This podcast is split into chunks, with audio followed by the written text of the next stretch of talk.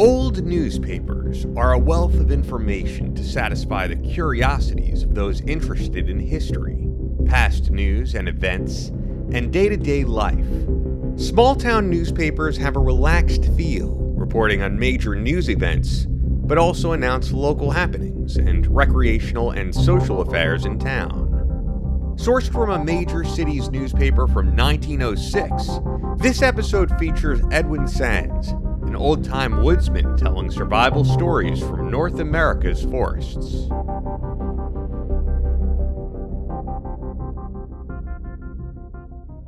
Like every other wood ranger, I have been lost several times in all sorts of forests and conditions. Once I was hunting deer in a great forest in Michigan. The early morning start was under a blazing sun, but when I had walked about five miles into the timber, everything turned a dull gray, and it looked like it would snow, of which none had fallen that season.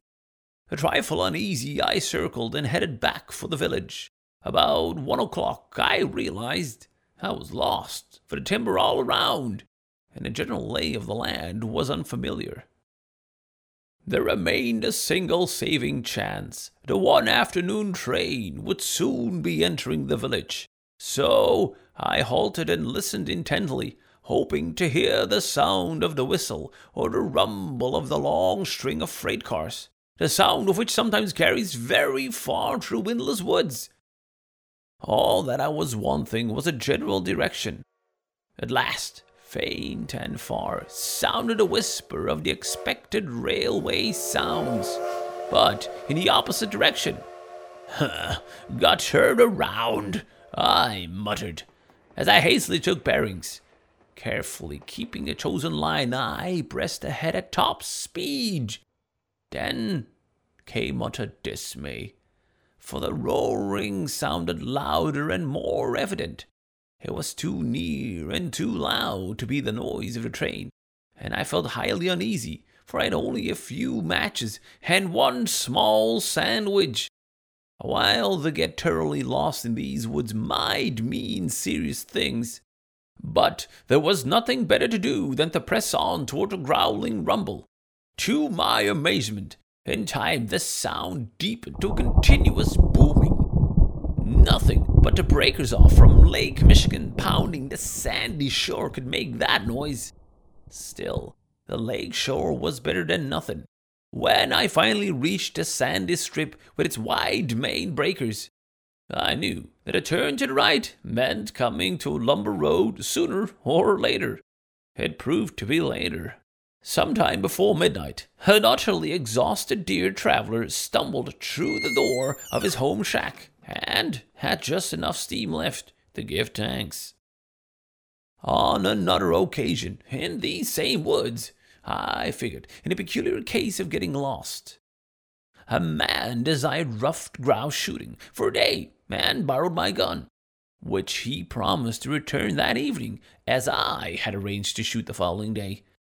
Evening came, but no gun was returned. So later, I went to the man's shack, only to find his wife in great distress over his non appearance. There was track and snow, so I took the trail. The lost man's tracks was as plain as day. For about a mile, it ran pretty straight into the woods, till the sign showed where he had killed one grouse. Then the trail bore off to the left, where he had shot a second grouse. After that, he became confused, presumably in pursuit of other birds. He lost his bearing, and soon after, he lost his powder flask, which I found. The tracks completed first a great circle, the man working to the left and passing almost within sight of his own house. He then continued following a second smaller circle, then another, and another, each smaller than the previous one. Finally, I found the man seated upon a log with his back against a tree. The trail he had made must have looked like a clock spring to a bird's eye view.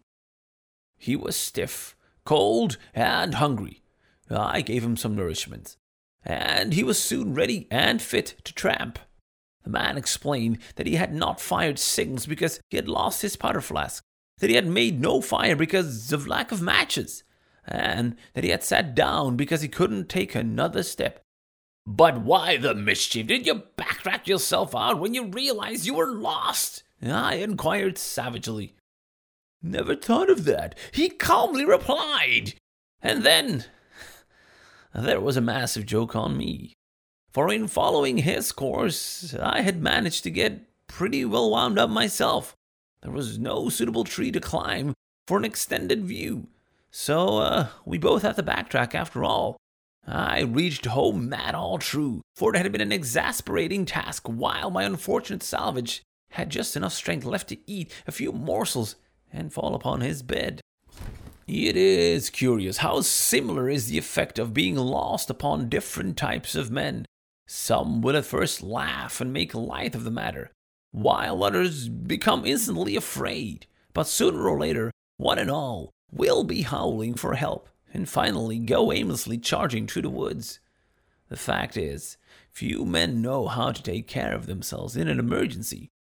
Probably they all have read more or less of the voluminous literature treating of the forest life. Yet, when the hour of trial comes, fear takes possession of them, and the book of knowledge vanishes like the mists of the morning. Hundreds of yards of the stuff, much of it by people who couldn't find their way out of a 10 acre lot, have been published. Yet the readers continue to get lost. It is all wonderful to study the moss upon the north side of the tree, but a lost man may be in woods where there are no moss upon the side of any tree for miles. I have never could steer by the moss, and I've yet to meet a man who can. Then again, there is the theory that the heaviest branches of a tree are always upon the southern side. That would be interesting and extremely useful, if true, which it is not. If applied to the woods at large, I have found the branch of any ordinary tree will best develop in the direction of the greatest amount of sunlight. In other cases, it is probable that any preponderance of heavier limbs toward any particular side of a characteristic growth would mean that the prevailing winds came from the opposite quarter. The wind has much to do with the shaping of trees. Yet, how often are seen magnificent elms, maples, dogwoods, oaks, and conifers standing isolated in broad pastures, exposed to the full fury of every wind that blows?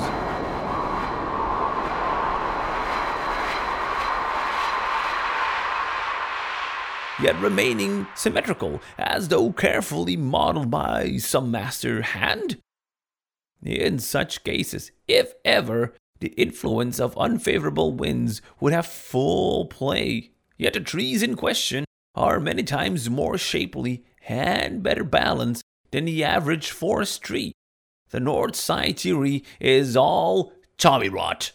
Find the way the worst winds blows, and you will find which way your best tree will grow.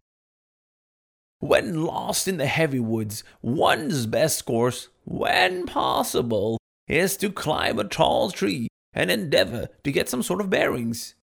In any event, keep going straight and as far as possible. If one travels far enough, he's bound to come out somewhere eventually, and just where that may be does not matter as long as one comes out at all. When working in strange woods, I endeavor to get into a narrow valley, or else to work along a stream. In either case, there is a little excuse for getting lost, for one can scarcely travel out of a valley without noticing the ascent. At the same time, the man on the stream has only to mark the flow at the starting point to learn if he is found up in the downstream and be guided by the current when he decides to go back to camp. To get lost in heavy timber is terrible enough, but Dense growths are the worst, for on a cloudy day, one may wander aimlessly for miles and the going be extremely difficult. I once got lost in a dense growth of Manitoba poplar. There was no sun, but there was a small stream. There was no tree large enough to climb. So I said to that stream, Where thou goest, I go. and that stream led me through the hardest traveling within 20 miles, and finally brought me out some 7 miles from where I wanted to be. But it brought me out. What is termed a right footed man will, when lost in the woods, gradually circle to the left while a left footed man will rotate in the opposite direction. The circling characteristic is explained by the fact that a man will step a trifle farther upon his strongest side. A man will catch a fall on or perform any rapid action with his most useful hand, whether right or left. If a searcher knows whether a lost person is right handed or left handed, it may aid in finding that person. The case of the late unfortunate Leonidas Hubbard, perished in the wilds of Labrador, is an illustration of the deadly peril that besets the explorer of inhospitable wilds. Hubbard was small in stature, but possessed courage like that of Sir John Franklin, Elisha Kent Kane, Nansen Peary, and other gallant ones who have faced the rigors of the Arctic. Hubbard got lost in forest country and paid the extreme penalty of owning to the exhaustion of his food supply. In those regions, the game is not as abundant as most people imagine, and any food shortage means gradual weakening of a physical strength.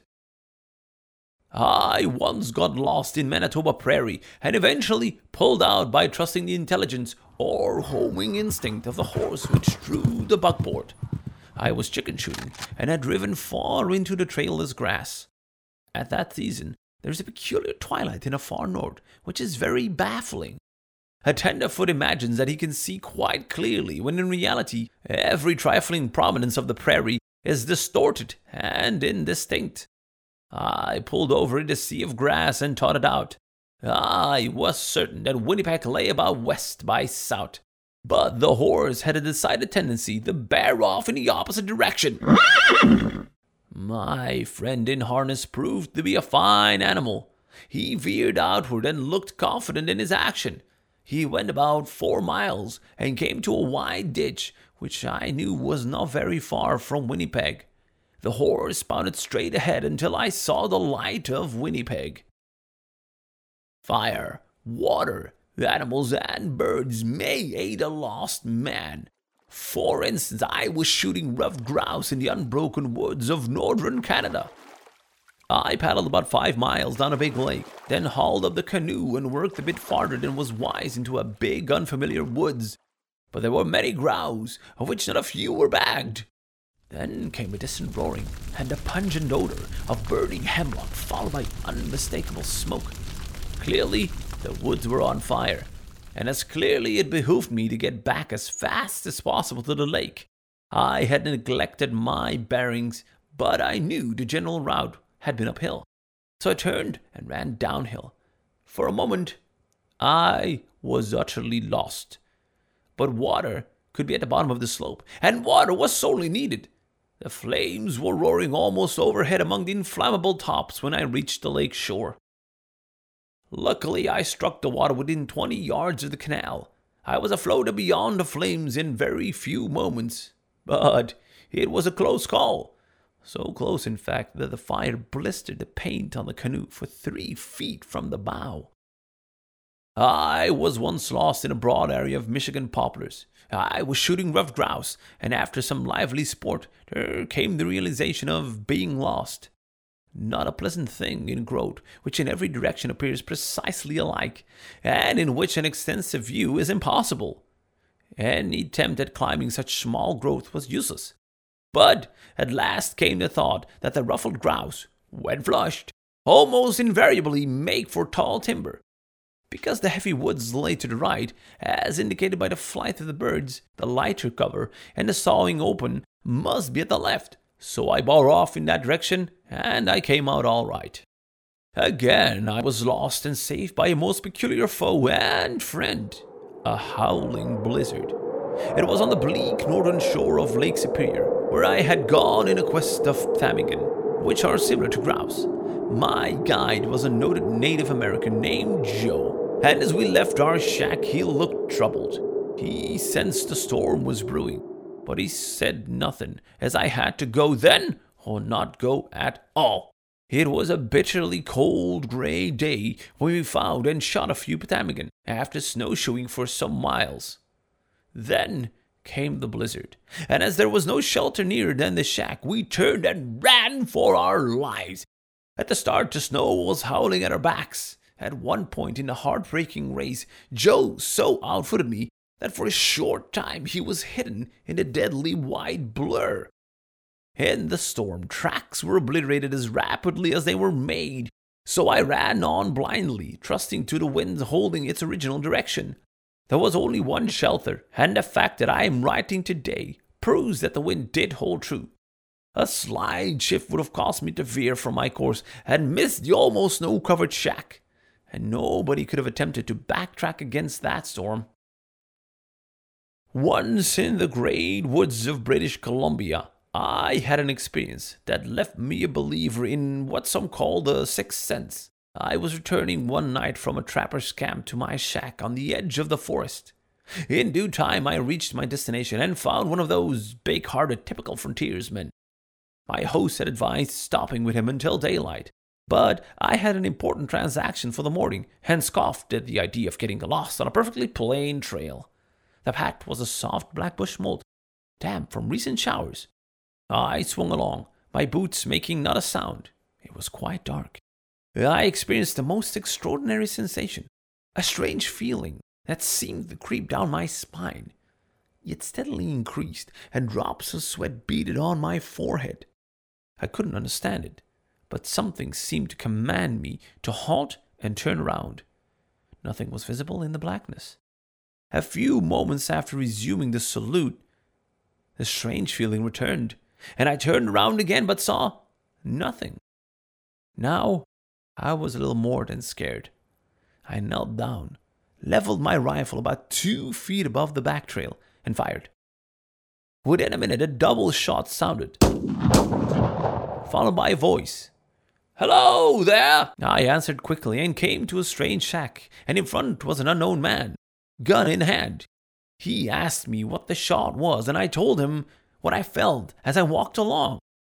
I stayed with him for the night, and in the morning he told me he wanted to show me something. The prints of my boots showed distinctively in the soft black dirt, and beside him was a row of enormous tracks that could have been made only by a monstrous mountain lion. The brute had followed me as I walked along the dark trail until I had fired my gun and had been scared away. Edwyn's stories tell of one man's wilderness adventures and exploits from over 100 years ago.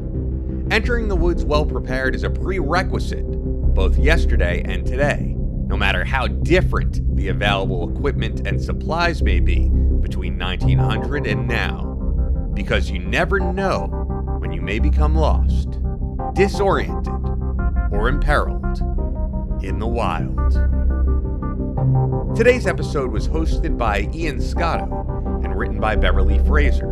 Special thanks to Fabian Gazin for his voice characterization of Edwyn Sandys. Thank you for tuning in to another exciting installment of In the Wild.